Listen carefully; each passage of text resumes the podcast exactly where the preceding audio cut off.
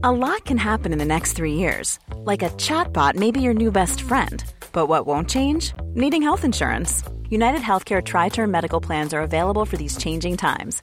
Underwritten by Golden Rule Insurance Company, they offer budget friendly, flexible coverage for people who are in between jobs or missed open enrollment. The plans last nearly three years in some states, with access to a nationwide network of doctors and hospitals. So, for whatever tomorrow brings, United Healthcare Tri Term Medical Plans may be for you. Learn more at uh1.com. Gute Unterhaltung bis zum Schluss wünscht die Bestattung Wien.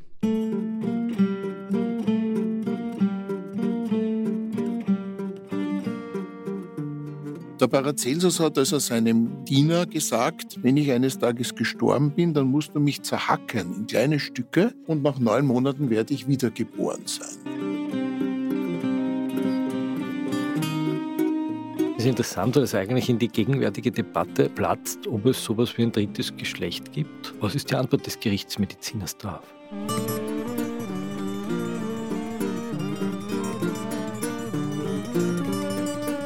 Herzlich willkommen, liebe Zuhörerinnen und Zuhörer, zu unserer nächsten Folge von Klenk und Reiter, dem Falter Podcast aus der Gerichtsmedizin.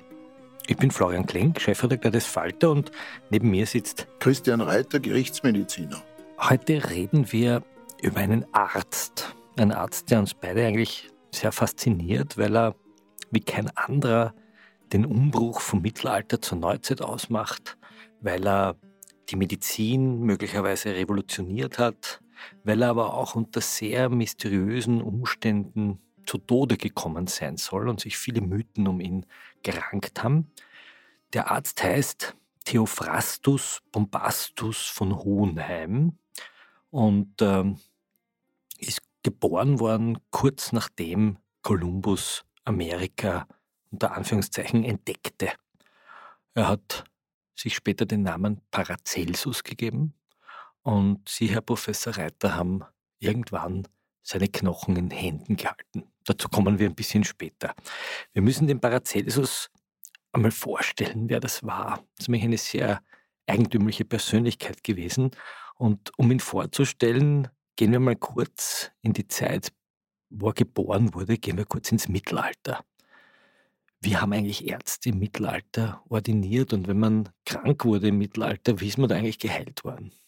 Naja, äh, Ärzte im Mittelalter waren äh, meistens Einzelkämpfer. Selten, dass es sowas wie Krankenanstalten oder Krankenhäuser gegeben hat. Äh, meistens waren das immer nur Einzelpersonen, die zum Teil sesshaft waren, aber auch zum Teil als Wanderärzte tätig waren. Das heißt, die sind also einfach gereist und haben ihre Kunst angeboten. Ähm, es gab damals keine Krankenversicherung. Hier wurde die Leistung des Arztes bar bezahlt. Das heißt, wenn ein Kind krank geworden ist, sagen wir mal, ein Kind hat Fieber bekommen. Hat man gehofft, dass in dieser Stadt ein Arzt war äh, und man hat gehofft, dass man sich, sich ihn leisten kann. Also keine niedergelassenen Ärzte wie heute. Es gab nicht so wie den Pfarrer oder den Lehrer jemanden, der. Also in großen Städten gab es so einen Stadtarzt der sozusagen für diese Stadt auch zuständig sich erklärt hat. Und das musste man aus eigener Tasche zahlen oder Lebensmittel oder Naturalien als Gegenleistung erbringen. Und wie sind diese Ärzte ausgebildet worden? Gab es schon medizinische Fakultäten? Ja, es gab also in den ganz großen Universitätsstädten, äh, also zum Beispiel auch in Wien oder in Bologna oder in Mailand, gab es also schon äh, Universitäten, wo auch Medizin als Studium angeboten wurde. Man promovierte dann als Dr. Med, aber man darf nicht vergessen, äh, die Lehre der Medizin basierte eigentlich überwiegend auf antiken Wissenserkenntnissen. Das heißt, man lehrte damals zum Beispiel die Säftelehre des Galen, wonach also Krankheit durch eine Ungleichgewicht in den Körpersäften zustande käme. Also das einer hat zu viel Blut, der andere hat mehr Galle, der andere hat mehr Schleim.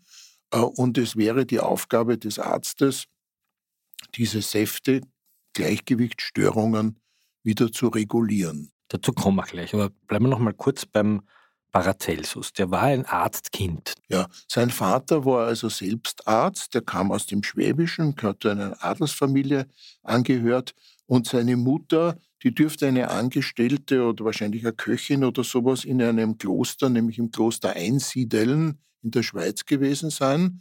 Äh, über die Mutter weiß man nichts, außer dass sie in, in, in diesem Kloster Einsiedeln tätig war.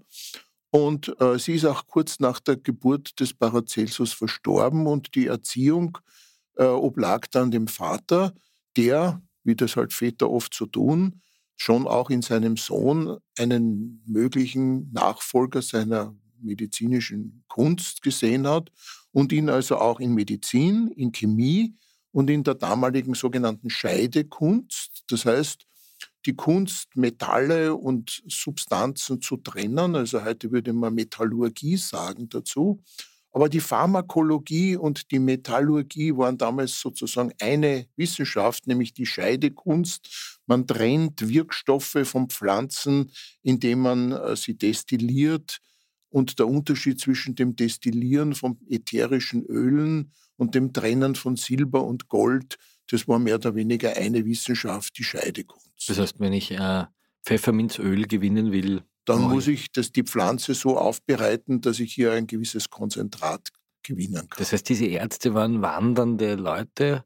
Waren, waren vielfach wandernde Leute oder sesshafte Stadtärzte. Und die sozusagen was von Pharmazie verstehen mussten, die sehr viel Naturwissenschaft verstehen mussten und die aber auch schon an Universitäten ausgebildet wurden. Und der Paracelsus wollte eigentlich an eine Uni kommen, aber man hat ihn nicht studieren lassen. Naja, der Paracelsus hat erst in Bologna, dann hat er in Wien und später dann in Ferrara äh, Medizin studiert und hat dann auch 1515 äh, als Doktor der Medizin promoviert. Er ist dann, wie das so üblich ist, äh, auf Wanderschaft gegangen, hat auch eine Zeit lang in Salzburg gelebt äh, und hätte dann auf Vermittlung des berühmten Erasmus von Rotterdam äh, 1527 eine Stelle als Stadtarzt und Professor an der Universität in Basel besetzen können. Das hätte dann selbstverständlich eine gewisse Saturierung und eine gewisse ähm, ja, äh, Lebensqualität mit sich gebracht. Aber es gab von Seiten des Rates der Stadt Basel einen Einspruch dagegen und er konnte eben diesen Posten nicht antreten. Wie muss man sich so eine Universität eigentlich vorstellen? Waren das Hörsäle? Ist da richtig unterrichtet worden, so wie später unter Josef II.? Man kann sich das ja anschauen im, im Medizinhistorischen Museum in Wien.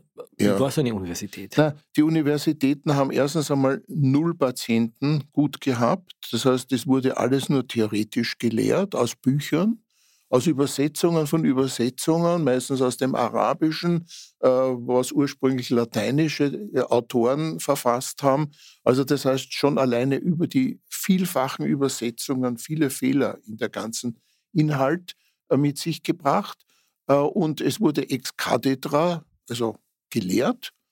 Es, man hat als Arzt selten einen Patienten gesehen. Man hat so wahrscheinlich keine Ahnung von der Anatomie gehabt, ja, weil Sezieren eigentlich damals verböhnt war. Hat man seziert? Vereinzelt. Also es, es, es, es wurde seziert, aber es, es, es hat eigentlich zur Ausbildung eines Arztes so gut wie nicht dazu gehört, Anatomie und Organkunde zu lesen. Ich glaube, einen Leonardo da Vinci, der zu dieser Zeit begonnen hat, tatsächlich Leichen zu sezieren und äh, zu zeichnen. So ist es. Aber auch das war alles mit der großen Gefahr verbunden, von der Kirche geächtet zu werden. Also das heißt, hier gibt es ähm, schon Bewegungen, mehr über den Körper eines Menschen kennenzulernen, aber offiziell an den Universitäten war das nicht üblich. Nur in Oberitalien begannen sie dann äh, schon auch zu sezieren und das ist auch der Grund, warum viele Ärzte nach Oberitalien gegangen sind, um dort eigentlich die modernste Medizin kennenzulernen. Aber es ist eigentlich erstaunlich, man fährt mit dem Schiff schon äh, Richtung Indien. Ja? Kolumbus hat ja glaubt, das war Indien, aber man hat sich den Körper von innen nicht anschauen wollen dürfen. Warum war die Kirche da so dagegen? Weil äh, man die Erforschung der Krankheit nicht wirklich betrieben wissen wollte weil die Kirche immer der Ansicht war, Krankheit sei auch eine Bestrafung des Himmels. Und würde man eine Ursache für die Erkrankungen finden, die außerhalb der göttlichen Einflussnahme stünde, dann würde man hier sozusagen auch ähm, die Dogmen der Kirche untergraben. War das auf der ganzen Welt letztlich so? Oder gab es dann Kulturen und Länder, in denen man anders verfahren ist? Naja, das ist sicherlich nur unter dem Einfluss der christlichen Religionen gewesen, dass man so gedacht hat. in ganz anderen Ländern in Asien war, war wesentlich früher äh, eine wissenschaftliche Bearbeitung der Frage, was ist Krankheit und was kann man dagegen tun. Damit hat sich auch der Paracelsus beschäftigt und er war eigentlich, wenn ich Sie richtig verstehe, ein sehr revolutionärer Denker, weil er diese, wie Sie vorhin gesagt haben, diese Säftelehre in Frage gestellt hat. Er hat die Säftelehre in Frage gestellt und war daher sicherlich, und man kann ihm auch sicherlich daher als einen, einen, einen Vermittler von, vom Mittelalter in die Neuzeit auf dem Gebiet der Medizin bezeichnen, denn er hat alles über den Haufen geworfen, er hat nichts geglaubt, was in den alten Schriften waren und hat von Anfang an, könnte man sagen, das Rad neu erfunden.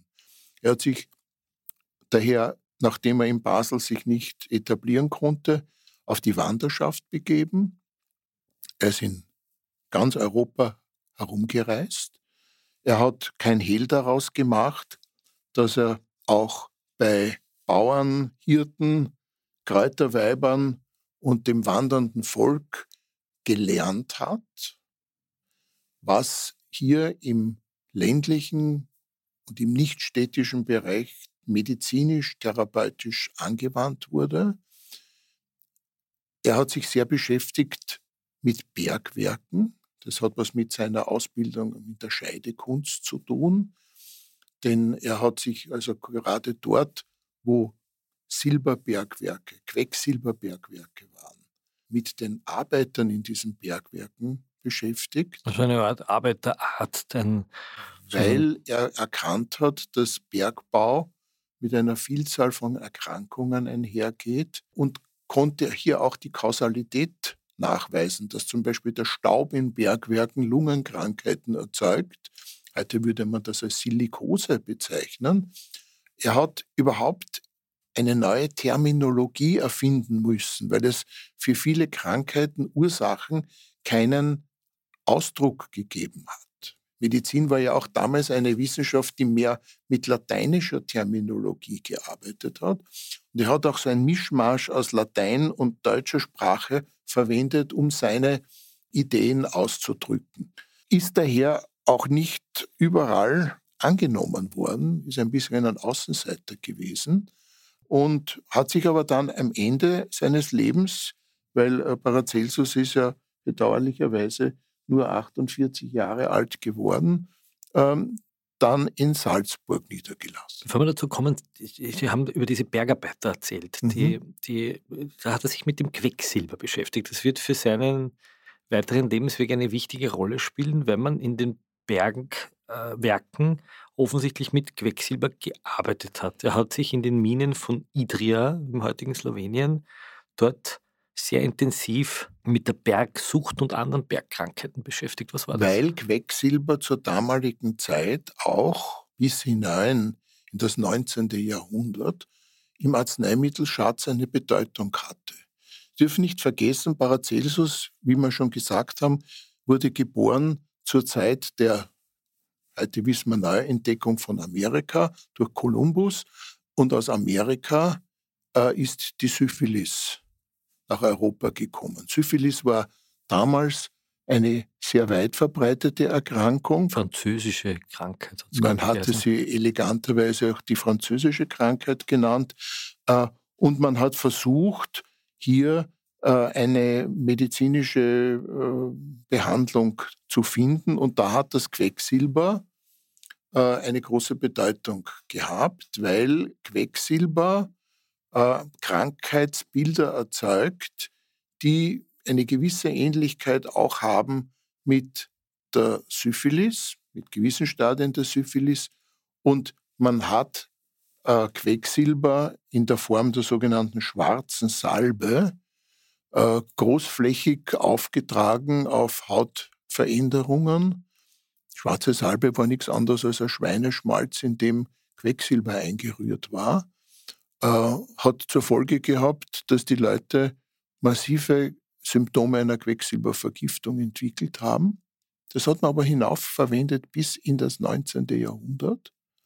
Denken Sie an den Schubert. Der Schubert dürfte also auch als Syphilis. Der Komponist Franz Komponist Schubert. Schubert und hat im allgemeinen Krankenhaus eine Syphilis-Therapie mit Quecksilber bekommen.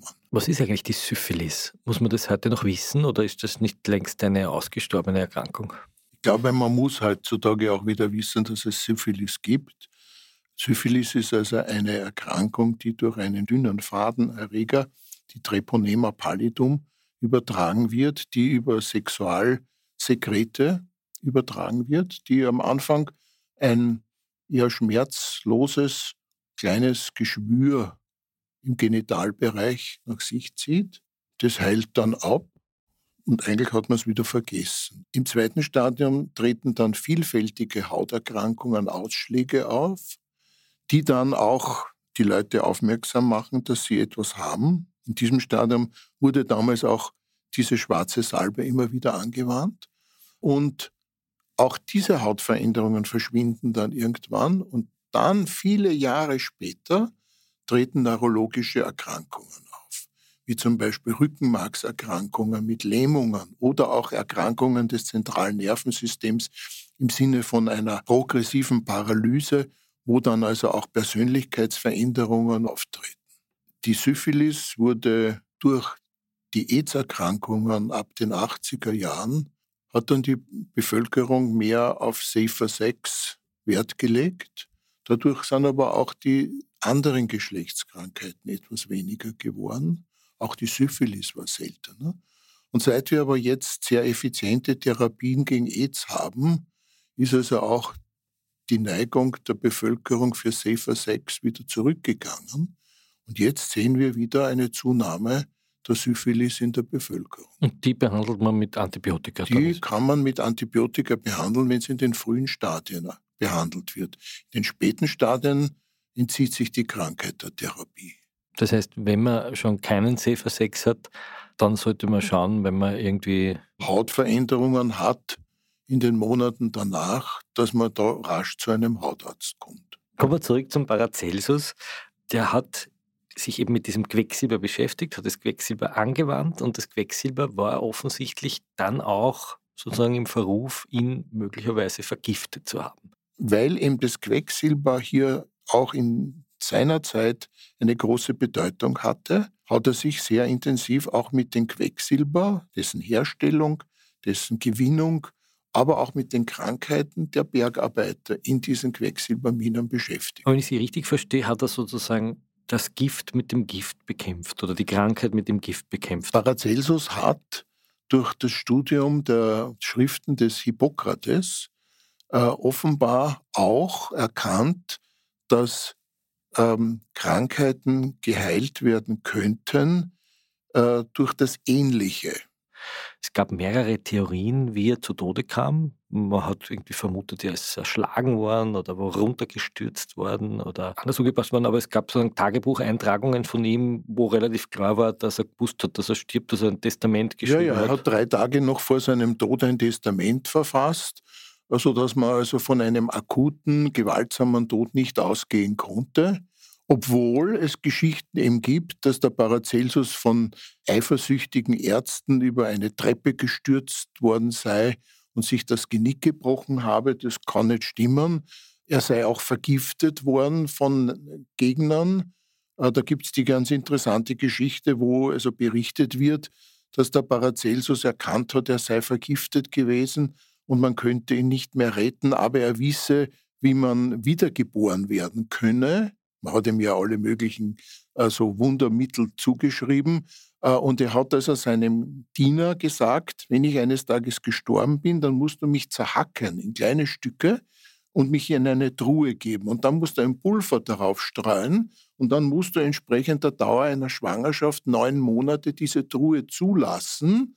Äh, und nach neun Monaten werde ich wiedergeboren sein. Und der, der Diener war aber so neugierig und hat also nach acht Monaten den Deckel aufgemacht, um nachzuschauen. Und da ist dann sozusagen dieser Paracelsus in einem Art Embryonalzustand zugrunde gegangen und konnte nicht wieder geboren werden. Diese Geschichte des zerhackten Paracelsus hat sich dann auch bei unseren Untersuchungen in einer gewissen Weise bewahrheitet. Hier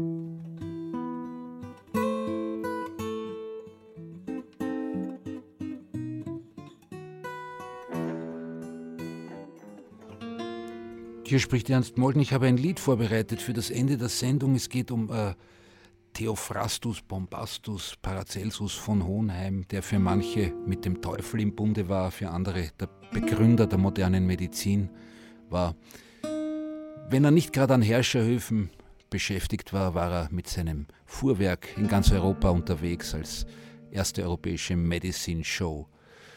Am Ende der Sendung werde ich das Lied Sechs schwarze Muli vorstellen. Das heißt, das hat der Diener aufgeschrieben. Das wurde von Oder dem Umfeld vom Umfeld aufgeschrieben. Ja. Jetzt haben Sie einen Aufsatz geschrieben, wo Sie Fotos dieser Knochen äh, abgebildet haben, wo Sie, Sie haben mir mal erzählt, auch kurz den Schädel des Paracelsus zu Hause verwahren durften am Kasten ganz hoch oben, damit ihn die Katze nicht erwischt. Wie kommen Sie zu diesen Knochen und vor allem, wieso haben diese Knochen dann tatsächlich die Spuren des Zerhackens gehabt? Anlässlich des 500. Geburtstages von Paracelsus, das war also dann 1993, hat uns die internationale Paracelsus-Gesellschaft in Salzburg die knöchernen Reliquien des Paracelsus äh, zur Verfügung gestellt. Warum haben die, die, wieso haben die die überhaupt gehabt? Ja, das Skelett des Paracelsus wurde 50 Jahre nach dem Tod des Paracelsus im, am Friedhof St. Sebastian in Salzburg, dort war er beerdigt, wurde das exhumiert, wurde ausgegraben und wurde dann neuerlich an der Mauer des Friedhofes wieder bestattet. Und dann 200 Jahre später hat man diese Knochen wieder ausgegraben und hat sie aber dann in einen Metallkasten verwahrt. Äh, und es gibt am Friedhof St. Sebastian in Salzburg so eine Grabpyramide, wo also diese, äh, dieser Metallkasten mit den Knochen äh, verwahrt wurde. This is Paige, the co-host of Giggly Squad, and I want to tell you about a company that I've been loving, Olive and June. Olive and June gives you everything that you need for a salon quality manicure in one box. And if you break it down, it really comes out to $2 a manicure, which is absolutely insane. It's also so easy to get salon worthy nails at home with Olive and June. The difference between how your nails used to look when you did them yourself and now with the Manny system is a complete game changer. The best thing about Olive and June too is it's a quick dry. Dries in about one minute, lasts for five days, and full coverage in up to one to two coats. Visit oliveandjune.com slash perfectmanny20 for 20% off your first system. That's oliveandjune.com slash perfectmanny20 for 20% off your first system. Das heißt, diese Knochen waren Reliquien für die Leute oder warum hat man so ein Damm-Damm um die Knochen von Paracelsus gemacht? Weil er halt ein berühmter Arzt war und weil man diese Knochen einfach nicht verkommen lassen wollte. War das üblich? Ja, das ist bei vielen berühmten Persönlichkeiten so, dass man Maßnahmen ergreift, dass diese sterblichen Überreste nicht verloren gehen. Das heißt, manche Leute wollten, einfach, wollten einfach nicht zu Staub werden, sondern. Ja, es steckt so ein bisschen auch in uns allen drinnen, dass wir das Vergehen eines Verstorbenen ein bisschen bremsen wollen. Nicht? Wir wollen nicht, dass jemand ins Nichts verschwindet. Und daher versucht man dann diese Reliquien von bedeutenden Personen zu bewahren. Was aber den Vorzug hat, dass Sie dann diese Knochen anschauen konnten und Sie haben Sie und äh, einige Kollegen haben diese Knochen begutachtet und haben dabei ein paar sehr spannende Dinge herausgefunden. Zum Quecksilber werden wir gleich kommen und zur Todesursache, aber es ist noch etwas sehr Interessantes gefunden worden anhand des Skeletts des Paracelsus. Wir haben am Skelett des Paracelsus insgesamt sieben Beschädigungen gefunden, die aussehen wie Schwerthiebe oder Hackenhiebe. Das würde ja die Geschichte unterstützen, dass der Paracelsus nach seinem Tod zerhackt werden hätte sollen. Wenn man sich aber diese Hackbeschädigungen anschaut, dann kommt man drauf, dass die nach der Entstehung dieser Beschädigungen nicht mehr dem Erdreich ausgesetzt waren. Also ein Knochen, der im Erdreich liegt, der verfärbt sich. Und wenn ich also jetzt an diesem Knochen eine Beschädigung erzeuge und der Knochen kommt wieder ins Erdreich, dann kommen wieder erdige Verunreinigungen an diese Bruchflächen. Wenn aber der Knochen nicht mehr in die Erde kommt, dann bleibt ein heller Bruchspalt zurück. Das heißt, der Knochen ist zerhackt worden. Aber also nicht mehr in die Erde gekommen. Nicht mehr in die Erde. Das heißt. Diese Beschädigungen müssen anlässlich der zweiten Enterdigung, also so 200 Jahre nach seinem Tod, bei dieser Enterdigung entstanden sein und sind dann in dieser Metallschatulle nicht mehr dem Erdboden ausgesetzt. Das heißt, der Totengräber war es. Der Totengräber war es und wir konnten aus diesen Hackbeschädigungen rekonstruieren, dass immer in gleicher Weise, nämlich von links oben, gegen dieses Skelett eingewirkt wurde mit einem Spaten und dadurch diese Hackbeschädigungen bewirkt wurden. Das heißt, die Geschichte mit dem Zerhacken des Paracelsus äh, und dem Pulver und der Wiedergeburt ist eigentlich viel später erst entstanden, 200 Jahre nach dem Tod des Paracelsus, durch die Beobachtung beim Enterdigen. Da gibt es Hackspuren. Jetzt haben Sie einen sehr interessanten Artikel noch mitgebracht von einem Kollegen von Ihnen, der ist schon verstorben, der Professor Schilvaschi.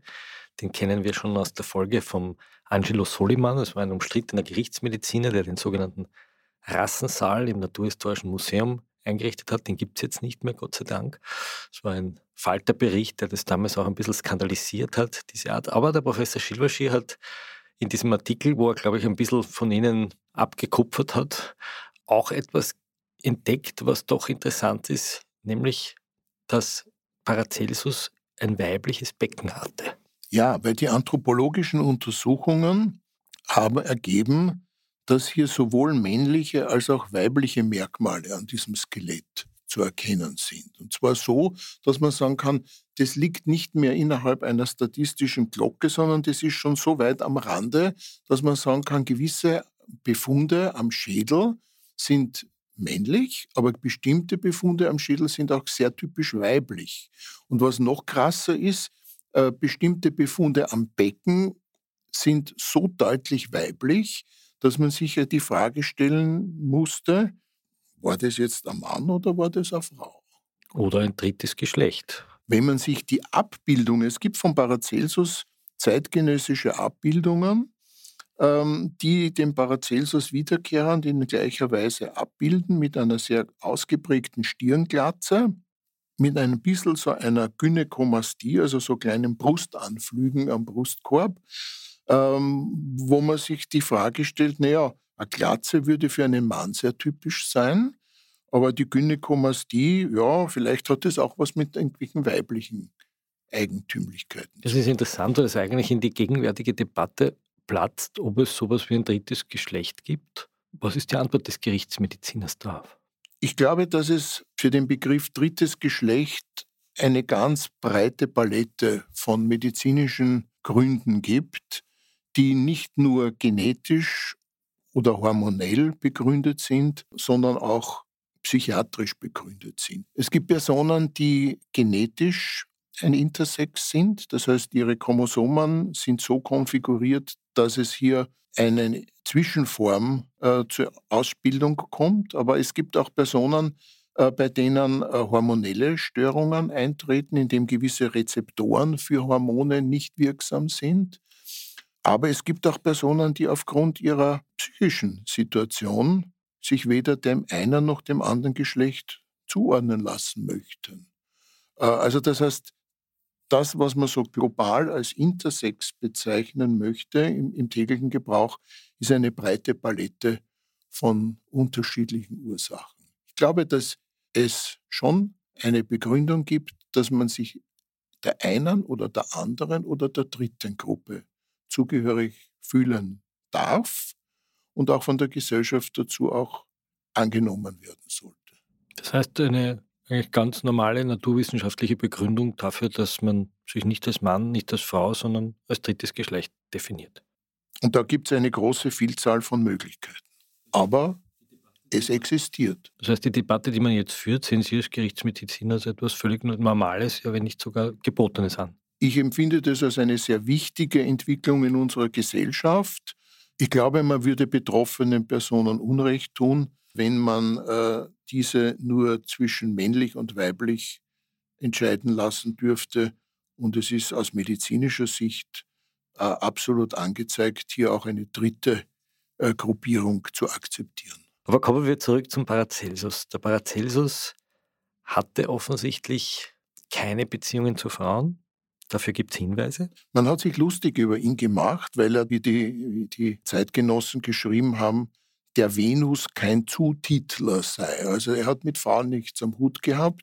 Es gibt auch die Geschichte, die sein Diener erzählt hat, dass er beim Umkleiden äh, bemerkt hat, dass der Paracelsus kein äußerlich erkennbares männliches Genitale aufgewiesen hat. Er hat beschrieben, dass er offenbar in seiner Kindheit von einem Tier entmannt worden sei. Also offenbar war äußerlich kein männliches Genitale erkennbar. Und man hat daher die Schlussfolgerung gezogen, da muss also irgendwas passiert sein. Wenn er entmannt worden wäre, im Sinne von kastriert, mechanische Beschädigung des äußeren männlichen Genitales, dann hätte er aber, und das in der Kindheit passiert wäre, dann hätte er sich in eine Richtung Eunuchismus entwickeln müssen. Also Was ist das ein Eunuch? Was ist ein Eunuch? Ein Eunuch ist also eine Person, denen der die äh, Hoden entfernt wurden in der Kindheit. Das hat man ja viele Jahrzehnte äh, auch genützt, um den Stimmbruch bei Knaben hinteranzuhalten oder zu verhindern, damit sie eben schön singen und eine, einen Sopran haben, auch noch bis ins hohe Alter. Bei einem Eunuchismus ist es aber so, dass die Leute keine Glatze bekommen. Das heißt, Eunuchen kriegen keine Glatze? Eunuchen kriegen keine Glatze. Aber der Paracelsus ist mit einer ausgeprägten Stirnglatze beschrieben worden. Eunuchen sind auch hochgewachsene Personen. Paracelsus war aufgrund der Knochenanalysen maximal 1,60 Meter groß. Das spricht dafür, dass hier eine ganz andere Form von Sexualstörung eingetreten ist. Es könnte sich um ein sogenanntes adrenogenitales Syndrom gehandelt haben. Das würde passen zur Stirnglatze, das würde passen zum etwas reduzierten Körperwuchs, äh, es würde dazu passen, dass ein völlig fehlendes sexuelles Interesse bestanden hat. Und es würde auch dazu passen, dass er ein bisschen so eine Gynäkomastie, so einen Brustansatz gehabt hat. Wir haben jetzt sehr viel von ihm gelernt über die Syphilis, über seinen Knochenbau, über sein Intersex, über sein Leben.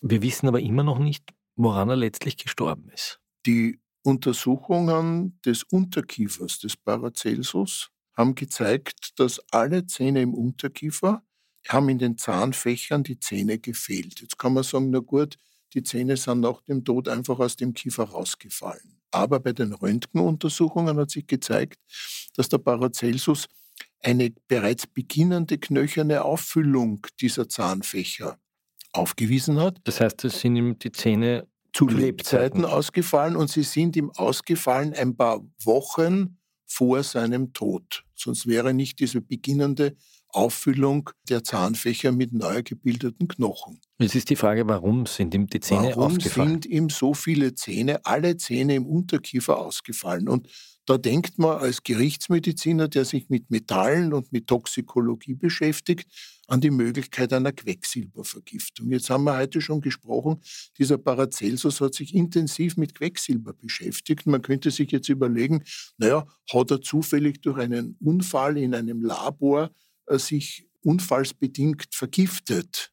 Und wir haben daher die Knochen des Paracelsus chemisch untersucht und konnten tatsächlich nachweisen, dass sowohl in der knöchernen Hartsubstanz als auch in diesem Schwammwerk der Knochen abnorm erhöhte Quecksilberkonzentrationen vorlagen. Das kann man nach 500 Jahren immer noch nachweisen? Weil, man, weil sozusagen im Knochen ja Blutgefäße sind, in dem Schwammwerk der Knoch Knochenmark sich befindet und wenn man in dem Blut und im Knochenmark erhöhte Quecksilberwerte hat, dann verfault zwar die organische Substanz, aber das Metall das im Knochenmark vorhanden ist, schlägt sich am Knochen nieder. Und bleibt dort sozusagen und konserviert. bleibt dort am, am, Knochen angelagert oder im Knochen vorhanden.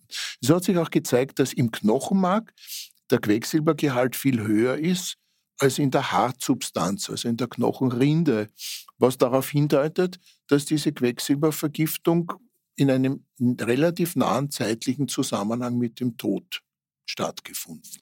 Und das bedeutet, dass wir tatsächlich davon äh, ausgehen können, dass Paracelsus im Zusammenhang mit einer Quecksilbervergiftung gestorben ist.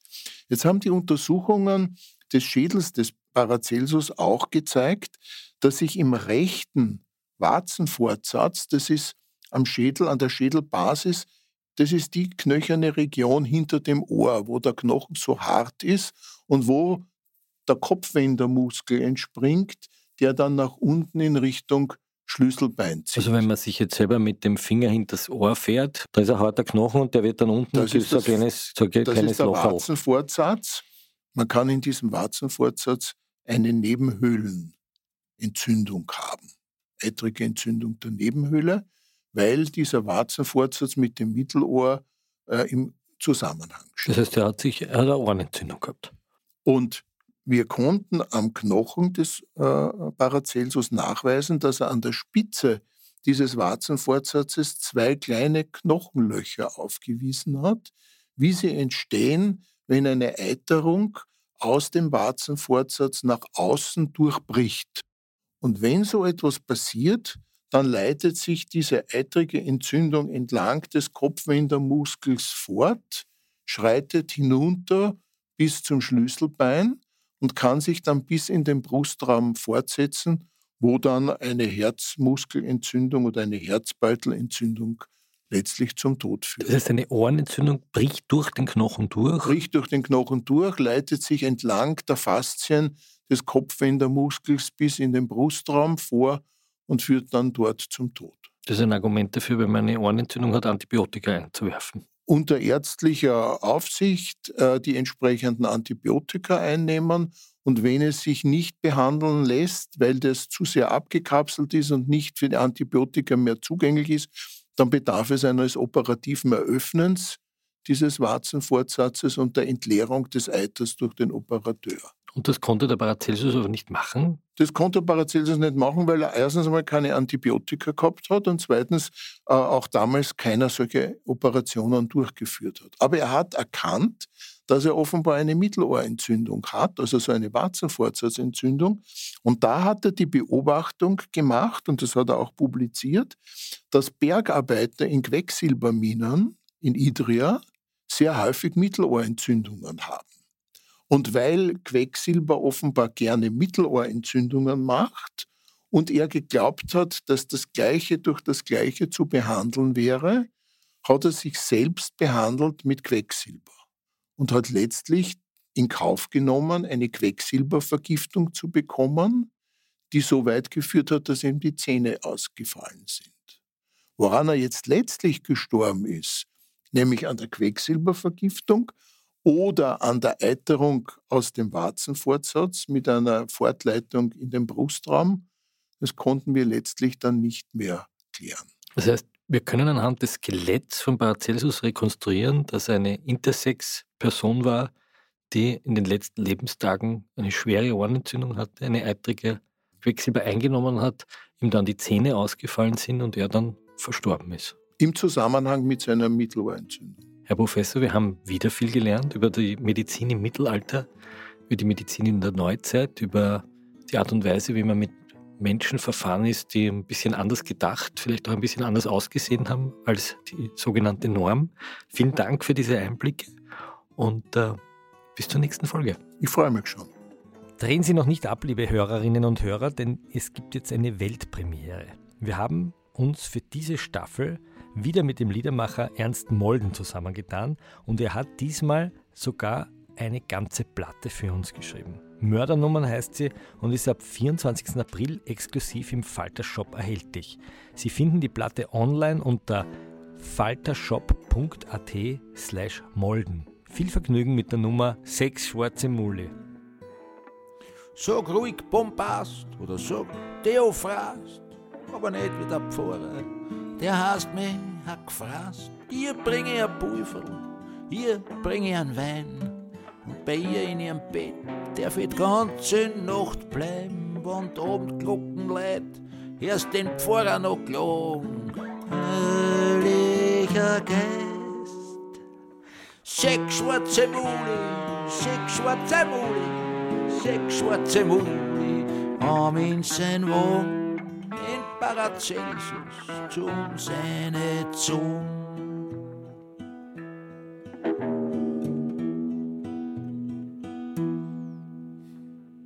Tut euch entscheiden, kauft's mir was an, es gibt nix, was nicht gibt. Ich bin am Medicine Show, find euch der Gatte, nimmer mehr schön.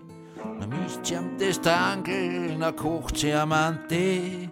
Der Pfarrer schreit, Obacht, das schlagt sie am Magen. Heiliger Geist, sechs schwarze Mule, sechs schwarze Mule, sechs schwarze Mule haben in sein Wagen in Paracelsus bei uns eine Traum. Jingle und Musik in diesem Podcast stammen von Ernst Molden. Miriam Hübel ist für Produktion und Regie verantwortlich. Philipp Dietrich hat die Aufzeichnung und Audiotechnik übernommen. Wenn Ihnen diese Folge gefallen hat, freuen wir uns, wenn Sie den Podcast weiterempfehlen. Den Kindern, der Mama, dem Papa oder den Großeltern oder uns ein paar Sternerl beim Podcast-Anbieter Ihrer Wahl hinterlassen. Unsere Arbeit unterstützen Sie am besten mit einem Falter-Abo, erhältlich unter abo.falter.at. Damit finanzieren Sie unabhängigen Journalismus. Schalten Sie wieder ein. Bis zum nächsten Mal. Ich komm zu die Buben, ich komm zu die Madel, ich fahr mit der Bim und ich fahr mit dem Radl. Um Mitternacht fahr ich, so wie es sich gehört, mit meinen sechs schwarzen Muli herum auf der Erde. Der Pfarrer merkt endlich, die Tauben ist verflogen. Herrlicher Geist, sechs schwarze Muli, sechs schwarze Muli, sechs schwarze Muli haben in sein Wohn, in Paracelsus zum seine Zunge.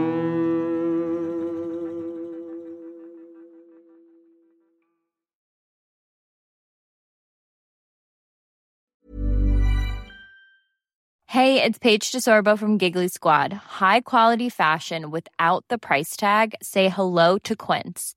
I'm snagging high-end essentials like cozy cashmere sweaters, sleek leather jackets, fine jewelry, and so much more. With Quince being 50 to 80% less than similar brands.